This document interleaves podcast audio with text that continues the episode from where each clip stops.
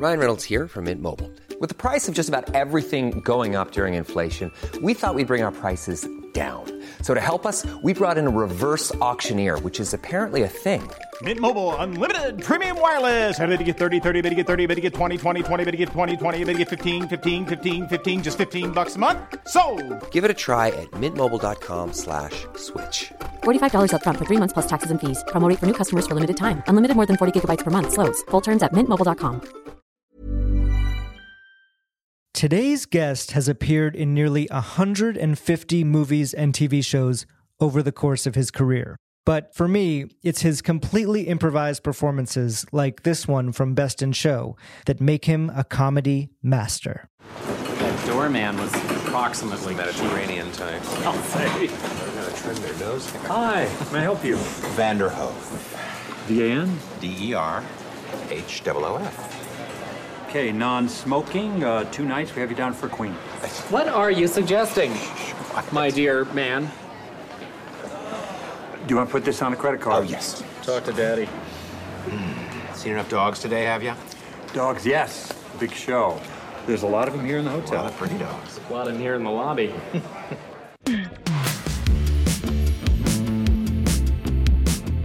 This is The Last Laugh. I'm Matt Wilstein from The Daily Beast, and this week I am joined by one of the most prolific and accomplished comedy character actors around, John Michael Higgins. John is probably best known for his roles in Christopher Guest movies like Best in Show and A Mighty Wind and For Your Consideration. But he's had an utterly fascinating journey over the last 3 decades and has just a ton of wisdom to share about acting, comedy, and show business. Now he's starring as Principal Ronald Todman, a.k.a. the new Mr. Belding, in Peacock's Saved by the Bell reboot. And he somehow manages to bring as much grounded humor and warmth to that role as he's brought to everything else.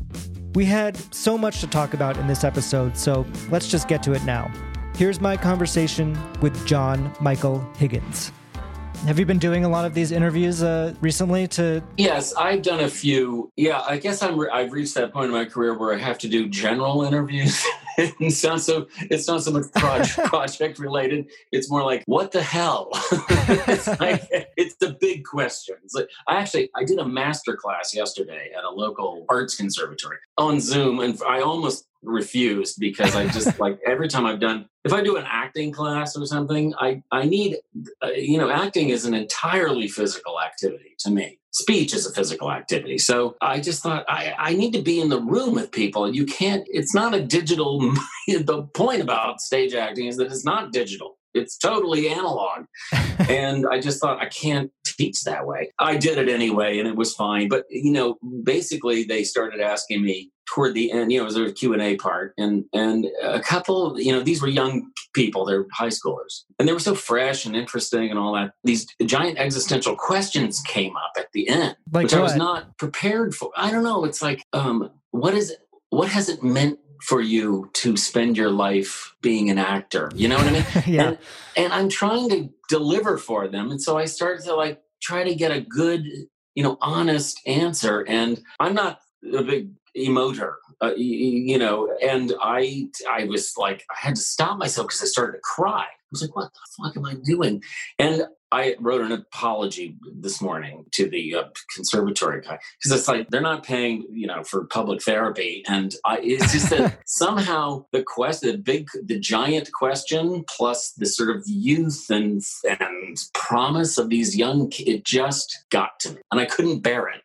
So, because I was one of them at some point, Yeah, it's so interesting thinking about, these young people who are starting out. I talked to a lot of actors and a lot of comedians on this podcast, and people who are older and have had a whole career, they've had all these opportunities. And especially just in this moment with the pandemic and everything, it seems like it must be such a hard time to be trying to start out and break into the business when things aren't happening in the same way. Well, I think you're exactly right. And that's what happened. I think that's what was dawning on me as I was answering the question. And I feel sorry for my own kids, who are 9th and 11th grade, my 2 kids. And I just feel like what a preposterous interpretation interruption in their lives. And how unfair is this that my daughter can't have an 11th grade, regular high school 11th grade? It's like such an important moment in your life. I know. So, yeah. I think about that a lot as well. I'm thankful to be, where I am in my life and career and have gotten some of the big things, done before all this, but yeah, totally. Hopefully things get back to normal soon, but yeah, to be, that age right now is just, I can't imagine.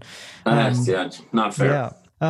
So, I think, we'll get to a lot of other stuff, but I think we have to start with Saved by the Bell, which is exciting because this show is actually very nostalgic for me. I think I was like the perfect age when it came out. I was watching it. I was watching the reruns because it was after school. So it was like an after school show for me. And there was something about it. And it's like, looking back, I don't quite know what it is. Cause it's like, it's not the funniest show, the original. It's not, there's something very over the top about it, but it really, as a, sort of 10, 11 year old for me, really connected with me and sort of imagining what high school was going to be like. Right. And I know a lot of people have this very strong connection to it. So now you're kind of stepping into the shoes of you're not playing Mr. Belding, but you're a Mr. Belding, principle in this new iteration of the show.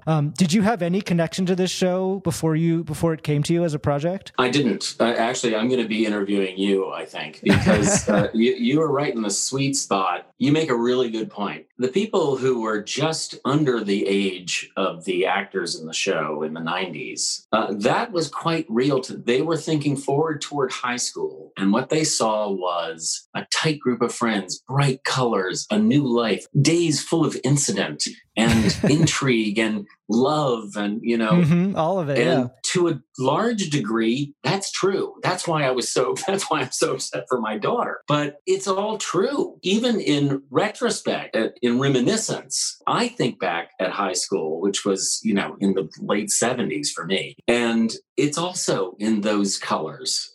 And I also had this notion of a tight group of friends who were up to all kinds of shenanigans.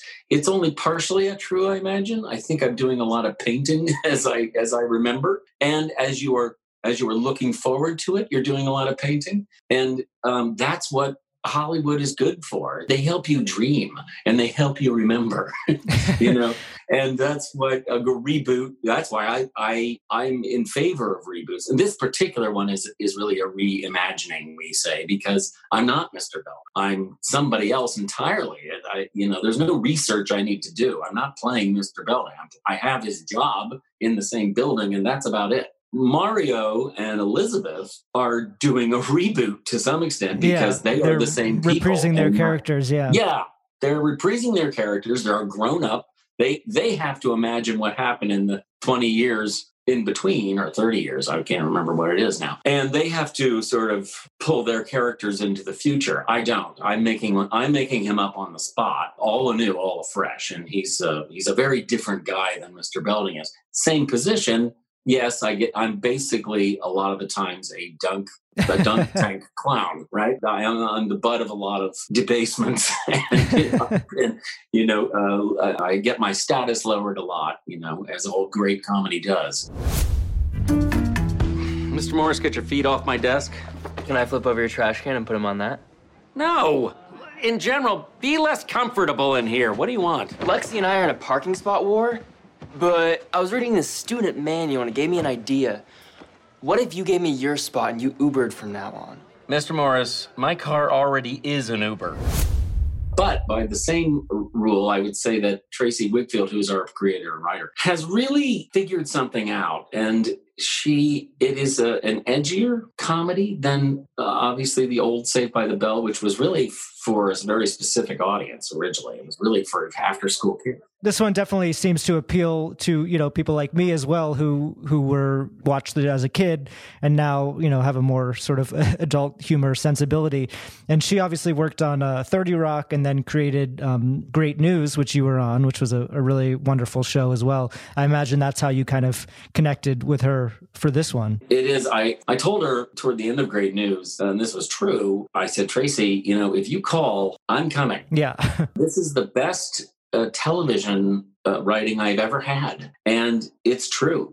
Her consistency and her ability to write jokes that actually have a sort of a have a deep ring in them. Like there's something going on. There's some character issue going on inside the joke, but there's unmistakably a laugh attached. The prow of the ship is the laugh.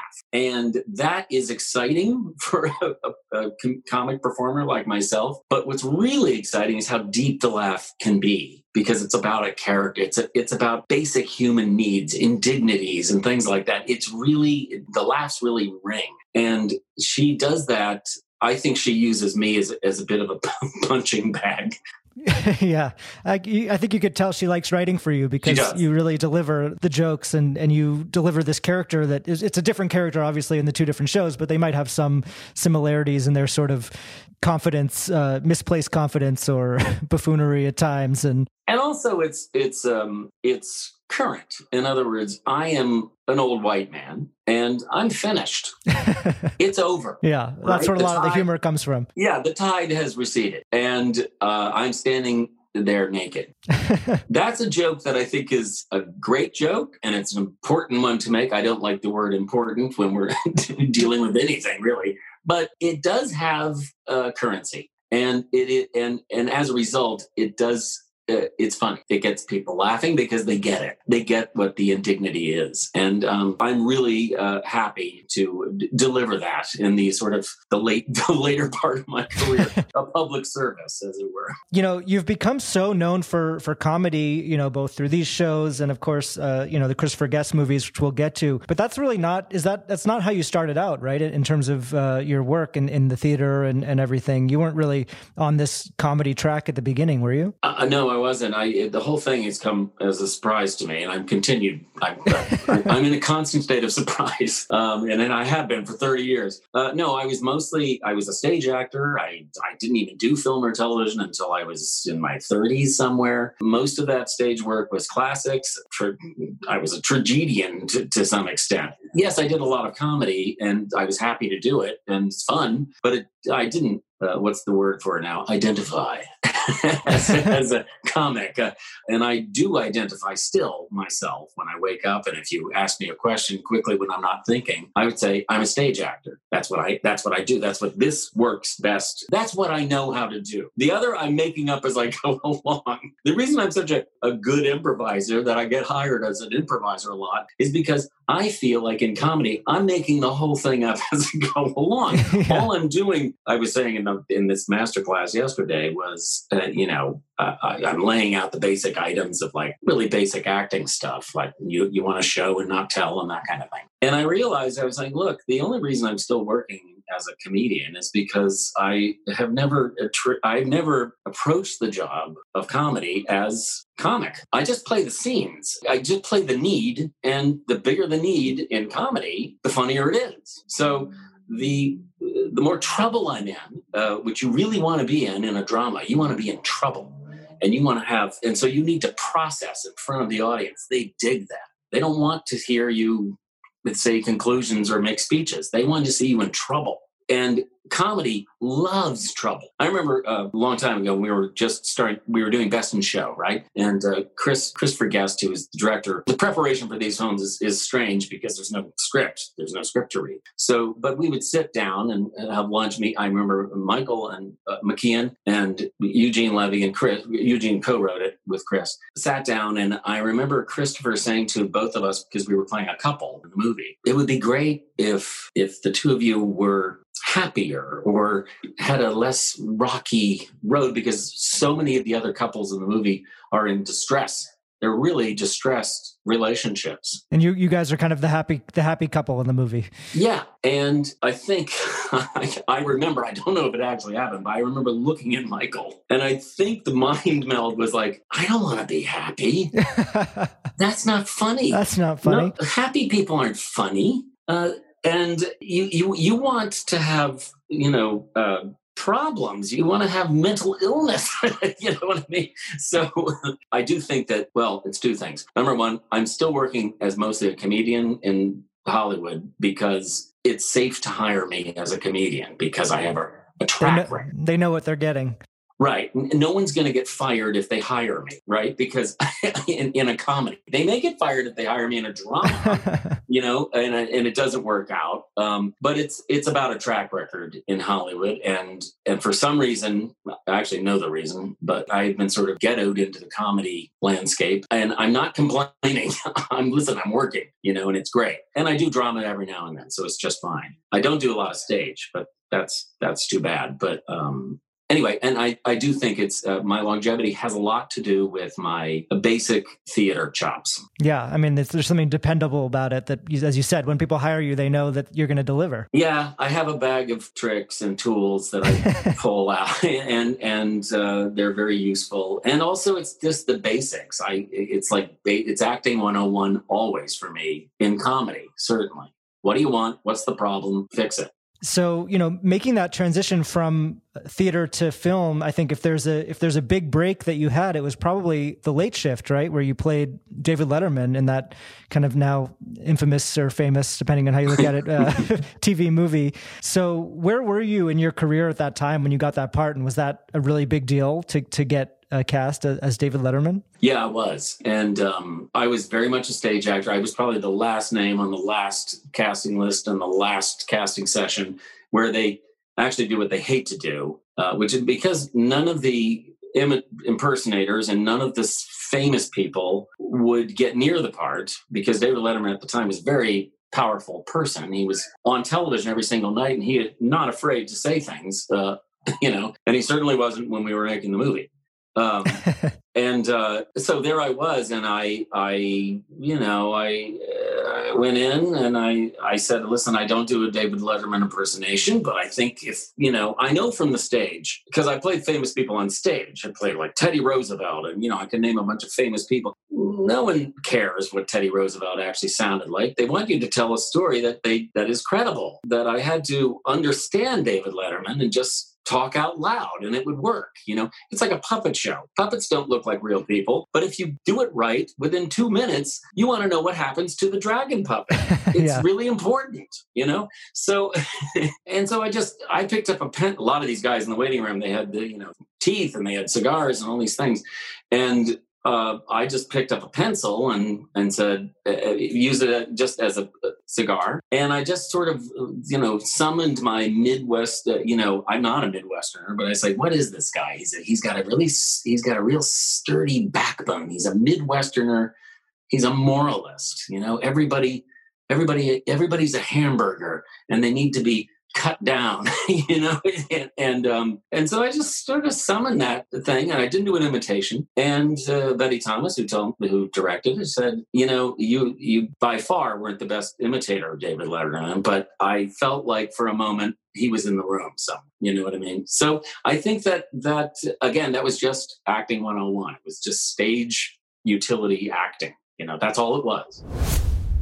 It wasn't that bad, Dave. Okay, we had a little trouble with the first one, but Sandra was good, and you were good with her. No, I sucked, Morty, and the whole show sucked because I sucked.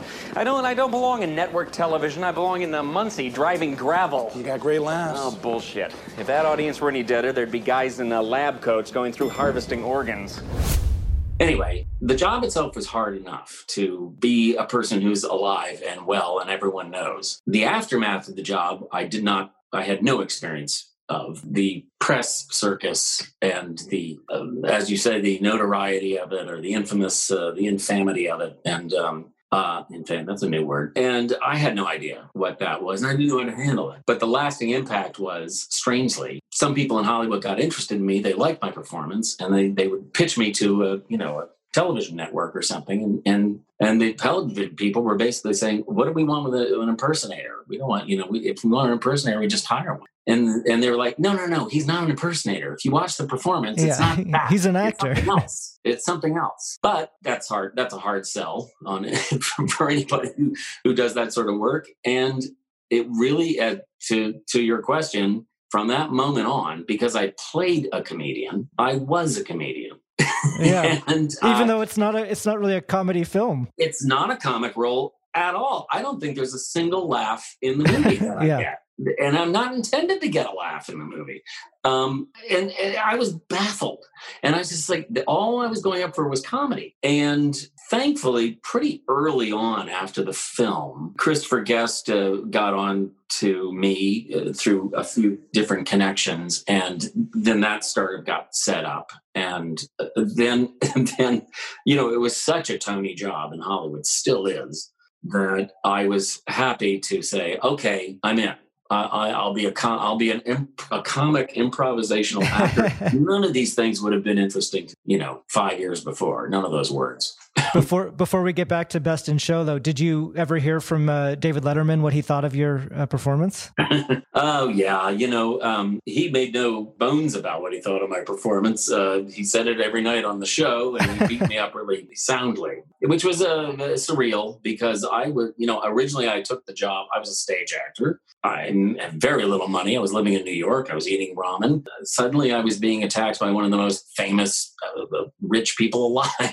And every night, my friends would call me up and they said, "Did you hear what he said about you last night?" And it was surreal.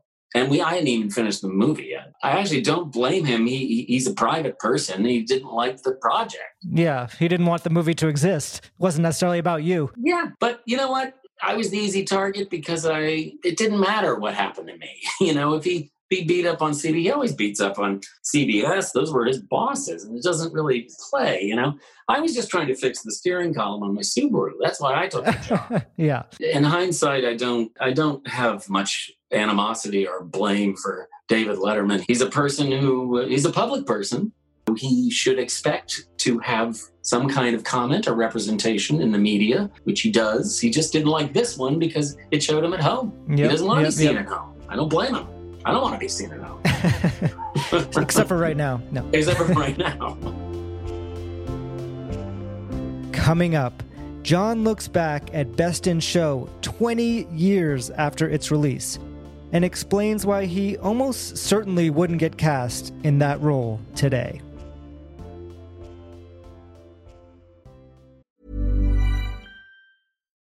Life is full of what-ifs, some awesome, like what if AI could fold your laundry? And some, well, less awesome, like what if you have unexpected medical costs? UnitedHealthcare can help get you covered with Health Protector Guard fixed indemnity insurance plans. They supplement your primary plan to help you manage out-of-pocket costs. No deductibles, no enrollment periods, and especially no more what-ifs. Visit UH1.com to find the Health Protector Guard plan for you.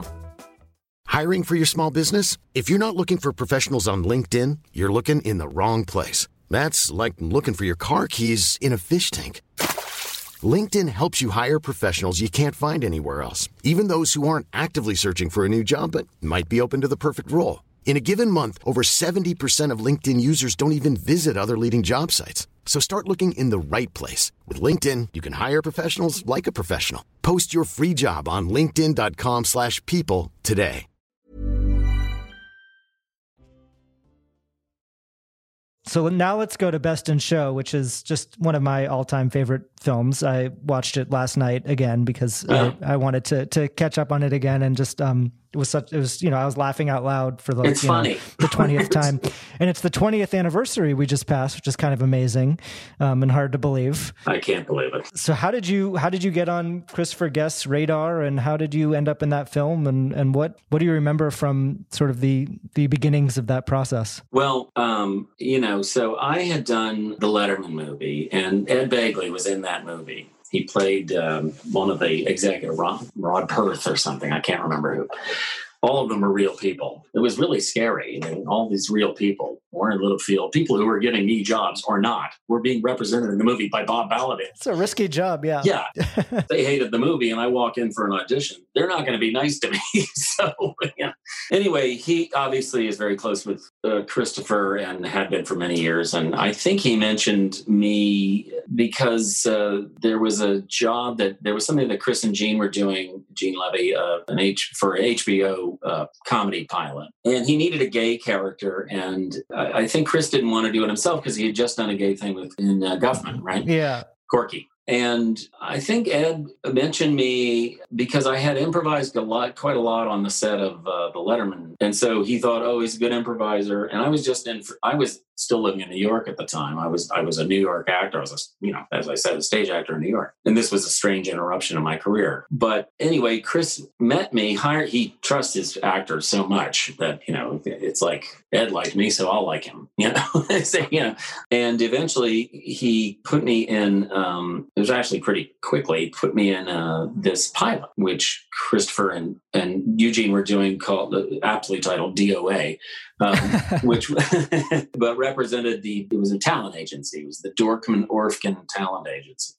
And I think Gene was Manny Dorfman and Chris was Vic, whatever. I can't even say it. It's like a tongue twister. And we did it. It was super funny. It was great. And HBO eventually didn't run with it. So it's too bad. I would have liked to see that. It's very, very funny. It kind of turned in much later to the movie For Your Consideration, pieces of it. I think Gene reprised his character from that Manny Dorfman, Vic Orfman or what Orfman. I can't remember. Anyway, so it happened. It collapsed. I was depressed. It was terrible. I just thought, oh my God, to be able to do this show every week, it's so funny, and the improv, the people who are in it were so incredible, and it was so good. Didn't go. And I was just licking my wounds, and Chris called up and he says, listen, I want you to do this movie about dogs that I want to do up in Vancouver. And I was like, great, that sounds really fun. And he's like, and I want you to play, there's a gay couple in the movie. I want you to do that. Because I had just done this gay character. So he knew you could do it. Yeah, for DOA. I was a little bit because I had done a long series of gay roles on stage in New York. There was a great Paul Rudnick play called Jeffrey. I was the title character. I did it for 2 years or something, and that was a big gay thing. And again, I have nothing against gay at all. It's just that as an actor, you want to move around a little. This is I had just done 4 projects. And you don't want to get stuck in that thing. Yeah, and it's not like gay people are all the same. It's just that I have to, I don't know. It just rhymes too much. I want to spread my wings a little bit, or take a break and then do it again, Yeah, it's funny. I talked to Jane Lynch about this movie, and she was on the podcast last year. And it was talking to her about it was so interesting because it was sort of a big deal for her to have her breakthrough role be a gay character, and that's kind of, and she has because she is gay, and she wanted to, and she felt like that was important to show. And it's almost like there's kind of a flip side or something different about being typecast as a gay character in the other sense. Yeah. It was also a slightly different time. I don't know. The atmosphere now is very different. So I doubt that I would even be cast as a gay character, because it would seem not PC or something like that. There's so many great actors out there who are gay. Maybe they could hold the flag. To have you and Michael McKean as a couple maybe wouldn't happen today. It would feel funky these days, I think. And it probably should. But anyway, so I was used to the process because I had done DOA with Chris, and some of the people in the movie had done Guffman, Parker and Michael Hitchcock and several other, Gene, obviously. Catherine O'Hara, yeah. Yeah. So, they were used to that process. And improvisation for me was always just, it was never a destination. It was just a tool. You sometimes use improvisation when you're in rehearsal for, a real play, an Albee play or something, in order to sort of push the scene around and open it up to see where it may be happy, and then go back to the script, for the audience. But you push it around sometimes with improvisation. And that's really the extent of improv that it was in my career. But I was certainly not afraid of improv in any way, because I had done it, and it's not a great impediment to me, because, again, let's go back to what it is. If I'm in a scene with Michael McKean, I'm a stage actor. I'm going to identify why they're talking out loud. Why do people talk out loud? Is really what acting means. If you can solve that, you're a great actor. And so it's really basic stuff, and of course, 90% of it is listening. Also something that a lot of actors need to work on. don't do very well, and you can spot it right away. Yeah, they wait for their line and then they say it. And generally, if you listen, you're never in trouble. You will know what to say. You will respond because that's the human animal does that. If you take something in, you respond, and then there's your line. If it's funny, great. If it's not funny, Chris is never puts you on a laugh clock. He's much more interested in behavior than he is in laughs, than jokes. And that's why those movies live. It's because they're not on a laugh clock and they're not desperate to get a shallow reaction. And Christopher's movies don't get into those traps. It's always something, there's something about the people in the movies that you have empathy about and you relate to. There's, quote, a heart. You know, you just feel like they love something that's not, that from the outside is not cool and it's not the right thing to love or whatever it is. You know, they're too into their dog. They're into folk music and it's not important, whatever they are, you know, and to watch somebody be lit up and to love something so much that may not be interesting or cool to other people, there's something about it. You feel them in some way because that's you and you're not admitting it. So I think that's why those movies work so well. And we're not on a laugh clock. We get funny. The paradox is when you're not on a laugh clock, you get more laughs. Do you remember the first scene that you shot in that movie? Yes, I do. It was the first scene that Michael and I are in. It was the meat store. The meat market, yeah. You know, when we walk up and we're buying meat for the dogs. Come on, we got everything. We got all fresh cuts today. We got top loin, porterhouse, T-bone, blade, bolt tip, tri-tip, chuck. We got everything. Amazing. So basically, you know, meat. Got a lot of meat. Oh, good. Got a lot of meat. Tyrone would like those beef kidneys. So how about a half pound of those? No, not the kidneys. It's the membranes. I don't want to pull those things off. I'll take care of the membranes. Don't worry about it. Randy, you could pull the membrane off. Will you stop it? I think a little bit of the salmon, maybe a half pound of the salmon, half pound of the kidneys. Half pound. And do me a favor. Just get one of those pepperoni sticks out. I just want to hold it. Will you stop it? There's two wonderful performances in that movie, and then there's one extraordinary performance in that movie, and I'll name them. The two of them that really were interesting to me were the guy who played the butcher, who his instincts as a straight man were impeccable. It's hard to do. It's super hard to do. It's like you're doing four things at once, you know? And the other guy, which is a little more obvious, is the cashier that Parker yells at about the busy bee. Yes, yes. That's an extraordinary performance. Go and watch it. It's very hard to do what he's doing. He's helpful. He's positive. He's staying in. He's doing his job, both as an actor and as a cashier. And he's getting great material out of Parker. He really, yeah, you're right. It's extraordinary work. The Grand Master, he grabbed the brass ring, is Jim Piddick, who sits next to Fred Willard and keeps Fred going. Jim didn't know a fucking thing about dog shows. And he's making it all up he has no idea what he's talking about. Oh my God. He seems totally authoritative. It doesn't matter if what he's saying is right or wrong, because you just want to sit in his lap and have him say things to you, you know? And he is constantly feeding Fred, and then a light comment, a light extra joke, an appendix joke on Fred's big whomper. Fred will do a whomper, and then he's got a light appendix on it, which continues the laugh, and then he develops Fred's next joke for him. You know, it's really very fine work, and from a very intelligent actor and a very good actor. I wanted to ask you about Fred Willard, who, of course, you know, we lost this past year, and is just an incredible talent as well.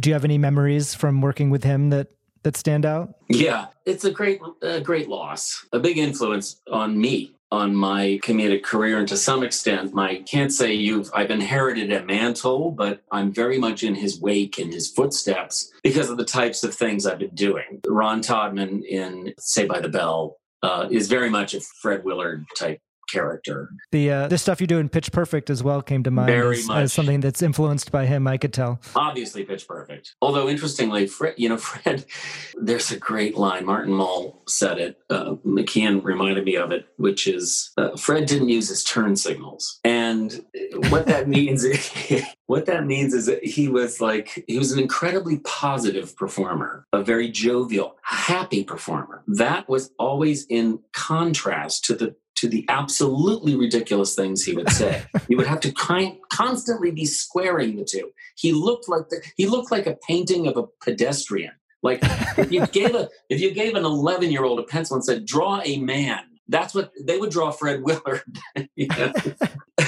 And this strange life was in him, this stranger life. He was an absolute filing cabinet for vaudeville, pull the rug out jokes. So there was a huge strain of vaudeville in Fred, as there is in Chris Guest, incidentally. He, like Maury Amsterdam, you could say a bath towel and, a street lamp. And the joke would be there, bang. And it would be some joke that probably existed in some other form, Bud Abbott said it, and it was pulled out of history right up into Fred, like his whole, the supercomputer of references. And Fred was daunting, beautiful. And it was almost fun to have him do. You just mention, and Paul Dooley was a little bit like this too. He's in those movies. You just say Elvis and hot chocolate, and then suddenly there's 4 jokes. And so it was beautiful to watch him work. He was a very lovely, gentle, warm person, shy, as many great comedians are. He had a very high bar for himself. He wanted everything to fire. I can't imagine what kind of a pickle that would put him in. He wrote it very well. Maybe he wasn't feeling that way. When I get myself a high bar that everything has to be great, it's wearing. It's very hard to sustain. And Fred did it. He put that bar up and he cleared it every single time. It's a great career. Fair away, and her main top sail to the fur below the wily way. Hold on. 1 second, please. Technical. I got an idea, a very literate reference. I don't know if you're familiar with a book about a pirate captain. His name was Moby Dick. He was chasing some big whale, and he had a catchphrase. He'd always yell out, "There she blows!" So I thought if you could do that, we'd have someone on stage drench the whole group with water. And you could look at the camera and say, "Hey, what happened?" And every time, another thing of water, and by then you're all soaked, even the ladies. And at the end of the song, you turn the guitars and all upside down, and water splashes out, kerplunk. It's just a thought. So you obviously, have kept working with Christopher Guest over the years. And one thing that I was watching another interview that you did, and you said something like, one of the hard parts about it is that you film so much material and then things get cut out inevitably. And I'm wondering if there's something that stands out from any of the films that you improvised, that you loved, that got cut out and that you miss. Yeah. Oh my gosh. There's so many. What's really a crime is how much Chris cuts himself out. And we are always pissed off about that. And we're always giving him a hard time. He's really brutal with it. He's too much a gentleman, finally. You know what I mean? It's unseemly to show your stuff. So, you know what I mean? There's a courtliness about him that just drives us crazy, because some of that stuff is so funny that he would be doing it. And yes, he puts himself in the movie, but if you watch Best in Show, he's pretty light in that movie. There's not a lot of Chris. There's actually not a lot of me and Michael, actually, although we're in very bright colors. The scenes are bright and energetic, so it feels like there's quite a lot, but there's not that much of us. Yeah, there's really only, looking back at it, it's like a handful of scenes is really what it is. Just a few handful of scenes, and really the narrative burden is being put mostly on Gene and Catherine, and to some extent on Michael and Parker. Those are the interesting relationships that are dynamic and changing, and that's where the drama is, as it were. Michael and I, our relationship doesn't change. It's a good relationship at the top. It's a good relationship at the end. The whole dog show was like, oh, that was fun. You know, oh, we lost. That is something you don't want as an actor. But boy, was I glad to have it because it was one of my favorite experiences working on it. I'm sorry, what was the original question? If there was something that you would improvise that you miss. Oh, yeah. One pops out in Best in Show was Michael and I, Christopher, you know, he was thinking of sort of B-roll stuff, like having us walk around the apartment while voiceover narrative is sort of doing a plot, you know, laying pipe of some sort. And, you know, it's just B-roll. We're walking around, we're making coffee, we're petting our dogs or whatever. And he thought one of the things what would be funny is for the two of us to be on the couch watching a movie. And he was like, well, what do you think it should be? And I can't remember why we came up. I think we came up with it because Michael does a devastating Vincent Price impersonation. And so we were watching Mystery of the Wax Museum, 3D. And I think we had 3D glasses on. And basically we did sort of mystery science theater for like the whole fucking movie. It was like not usable at all, you know, and actually not even a frame of it appears in the final kind of Best in Show. But that was about as hard as I've had to work to not laugh while I don't generally laugh while I'm working. Those filters are much deteriorated now at my age. I laugh all the time and I cry, for God's sake. It's so unseen. But I was kind of an Iron Man in those days. I knew my lines and I did the job. And you weren't going to break. No. That's for kids. And that I do remember. I would say that the exception to that was a movie that I made with Martin Short called Jiminy Glick and La La Wood, which I was such a mess, as many people are when they're working with Marty.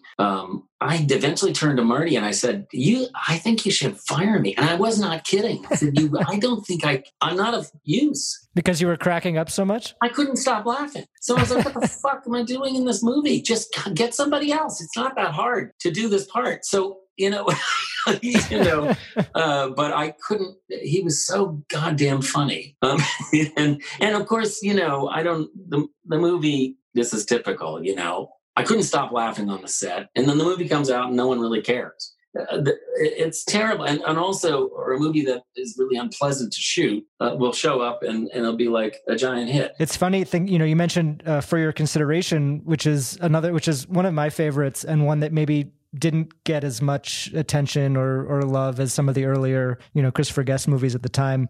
And it also kind of goes back to that late shift thing where it's really skewering Hollywood in a more direct way than I think it was people were, you know, used to or expecting or could handle. Do you think that played into any of that where it was like the satire was a little too sharp for some people? Yeah. I guess there's an old shibboleth, you know, about like people don't generally make inside movies, you know, a couple of them do well, you know, The Player, that's, you know, movies that are just movies about Hollywood. There's something about the audience that doesn't want to see the sausage making. They want, as to go back to the beginning of the conversation, they want to have this dreamy experience of, you know, Saved by the Bell, which you remember or you were looking forward to. It's a dream you were having. And to say, no, your dreams they're sordid and they're not what you think they are. You know what I mean? People are curious. They want to peek behind the curtain. And it's strange because that's why that Wizard of Oz moment is so powerful. There's something that like the audience like has a full collapse in that moment because everything that they were watching was wrong. You know, everything that they believed was wrong. The characters as well as the audience. It's a very profound moment. That's why it's become part of our culture to say the man behind the curtain, the man behind the curtain. And I think For Your Consideration is a victim of that to a large extent, as many movies about Hollywood have been. They're much beloved by a coterie, often people who are in the business, because that's what they do all day. They recognize it, but the other people don't want to recognize it. They want to see the. They just want to eat the sausage. Yeah. You know? So I loved that movie too. It was definitely my favorite character that I played in a Christopher Guest movie. I don't know. I don't know. It's a very funny character. It is. I love that character. I just liked being him. There was something. He's a publicist, right? A publicist. It was Corey Taft, and he had a mental breakdown, and he was really behind. He kept trying to, have meetings at Hamburger Hamlet on Sundays, and it didn't exist anymore. And we had this backstory. Chris and I used to laugh about it a lot, that he lived in a ground floor apartment in Marina Del Rey, one of those giant, weird, round condo buildings, but not one that you could see the ocean from. It was facing the other way. And it was on ground floor on the parking lot.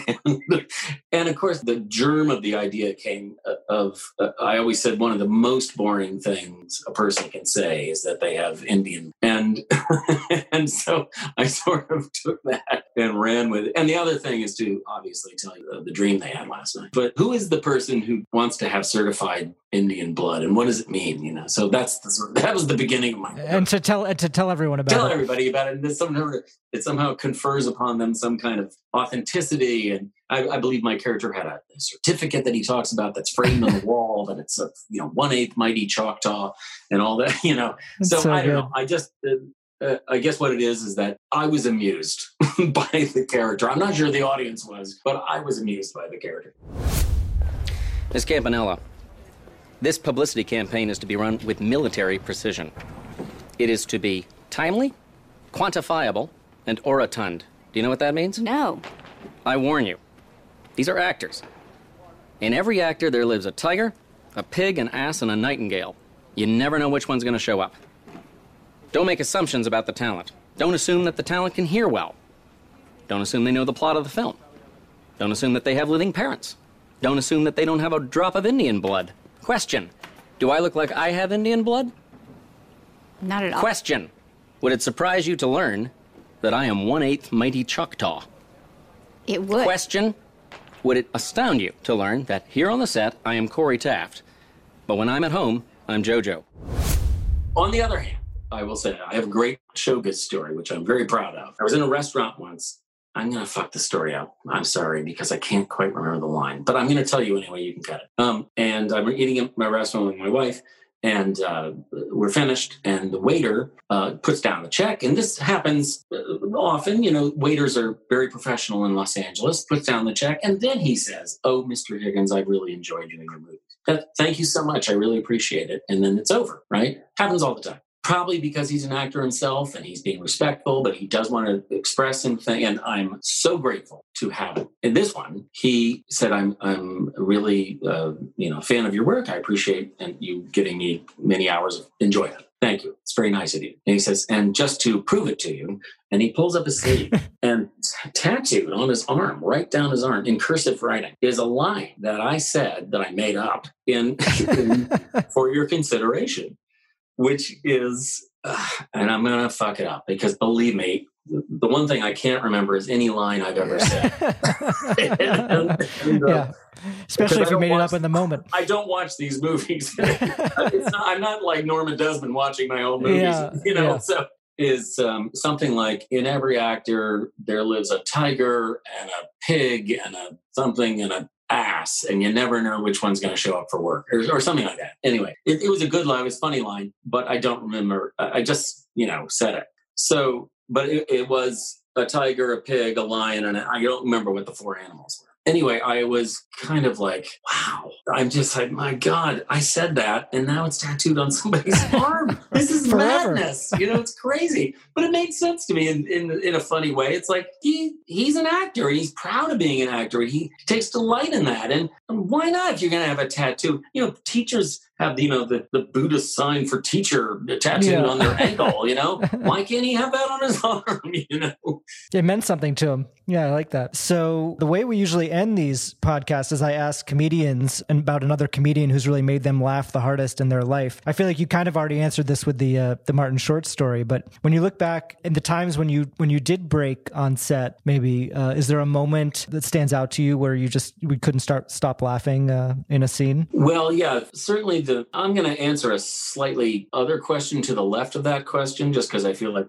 I did with the Martin Short thing. I think that was the answer. But a comedian, and I'm going to use the quotation on that word, comedian, that was a huge influence on me and that I stood in awe of was Chuck Jones. Chuck Jones is the director of a lot of the Warner Brothers cartoons, Bugs Bunny cartoons, and others in the late 50s and 60s. And what Chuck Jones showed me as a young actor was the sort of science of a laugh. And it's funny when Bugs Bunny raises his eyebrow on frame 25. And it's not funny if he raises it on frame 26. Why? Why not? How did he know? And can I do it? So when I watch something that Chuck Jones directed, say, you can watch it in a few weeks, How the Grinch Stole Christmas. It's an extraordinary performance by Chuck Jones. To watch his handling of the Grinch's performance as a comedic performance, it's a beautiful performance. It's super funny, and it's filled with drama, angst, unhappiness, process, problems, like Daffy Duck is. All the time, his worst instincts drive him. He's constantly frustrated by what's happening inside of him. Bugs Bunny is the opposite of a dramatic character. He's totally at ease. He has no problems. He has no issues. Every problem that confronts him is handled handily.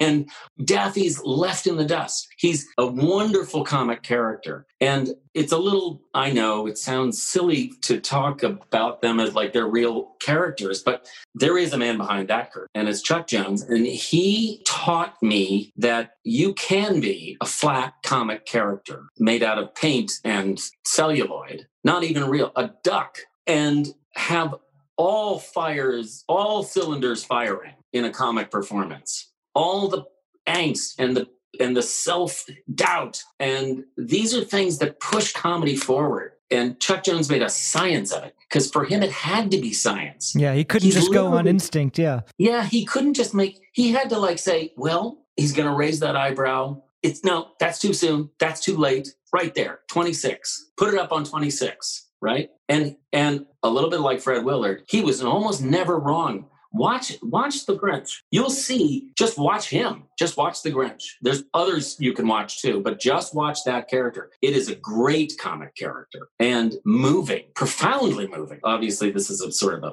seminal piece of work that Dr. Seuss has created. We know that because we keep watching it, and it means something to us. And I think we are the Grinch, and we need to go through that. We need to go through what he goes through. And Chuck Jones is the guy who showed us in that thing. And I'm slavishly devoted to his scientific expertise. Yeah, wow. I love that. Well, John, I have to tell you, I don't have any tattoos, but your work has meant a lot to me over these many years. I knew I shouldn't have told you that story.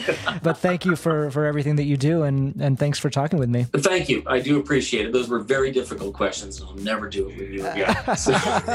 Well, good thing we covered everything then. Absolutely. I've got nothing left. I'm spent. Thank you so much to John Michael Higgins. That was such a fun conversation, and I hope you all got as much out of it as I did. You can stream all 10 new episodes of Saved by the Bell on Peacock right now. Especially if you were a fan of the show growing up like I was, I think you'll really get a kick out of it. And if you're enjoying this podcast, how about giving us a rating and review on Apple Podcasts? We want as many people to hear this show as possible, and you can help by spreading the word and sharing it with your friends. You can find me on Twitter at Matt Wilstein and at thedailybeast.com. And if you're not already, please follow @LastLaughPod on Instagram, where you can see photos and videos from all of our episodes. The Last Laugh is distributed by Acast for The Daily Beast, with audio production by Jesse Cannon. Our theme music is by Claude, who you can find on Instagram at claude.mp3. You can find this show every week on Apple Podcasts or wherever you listen to podcasts. And as always, you can find show notes and highlights from each episode on thedailybeast.com. See you next week.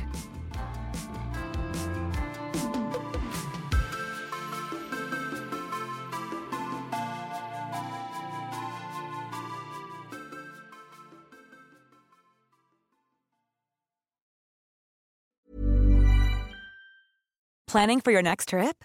Elevate your travel style with Quince. Quince has all the jet-setting essentials you'll want for your next getaway, like European linen, premium luggage options, buttery soft Italian leather bags, and so much more. And is all priced at 50 to 80% less than similar brands.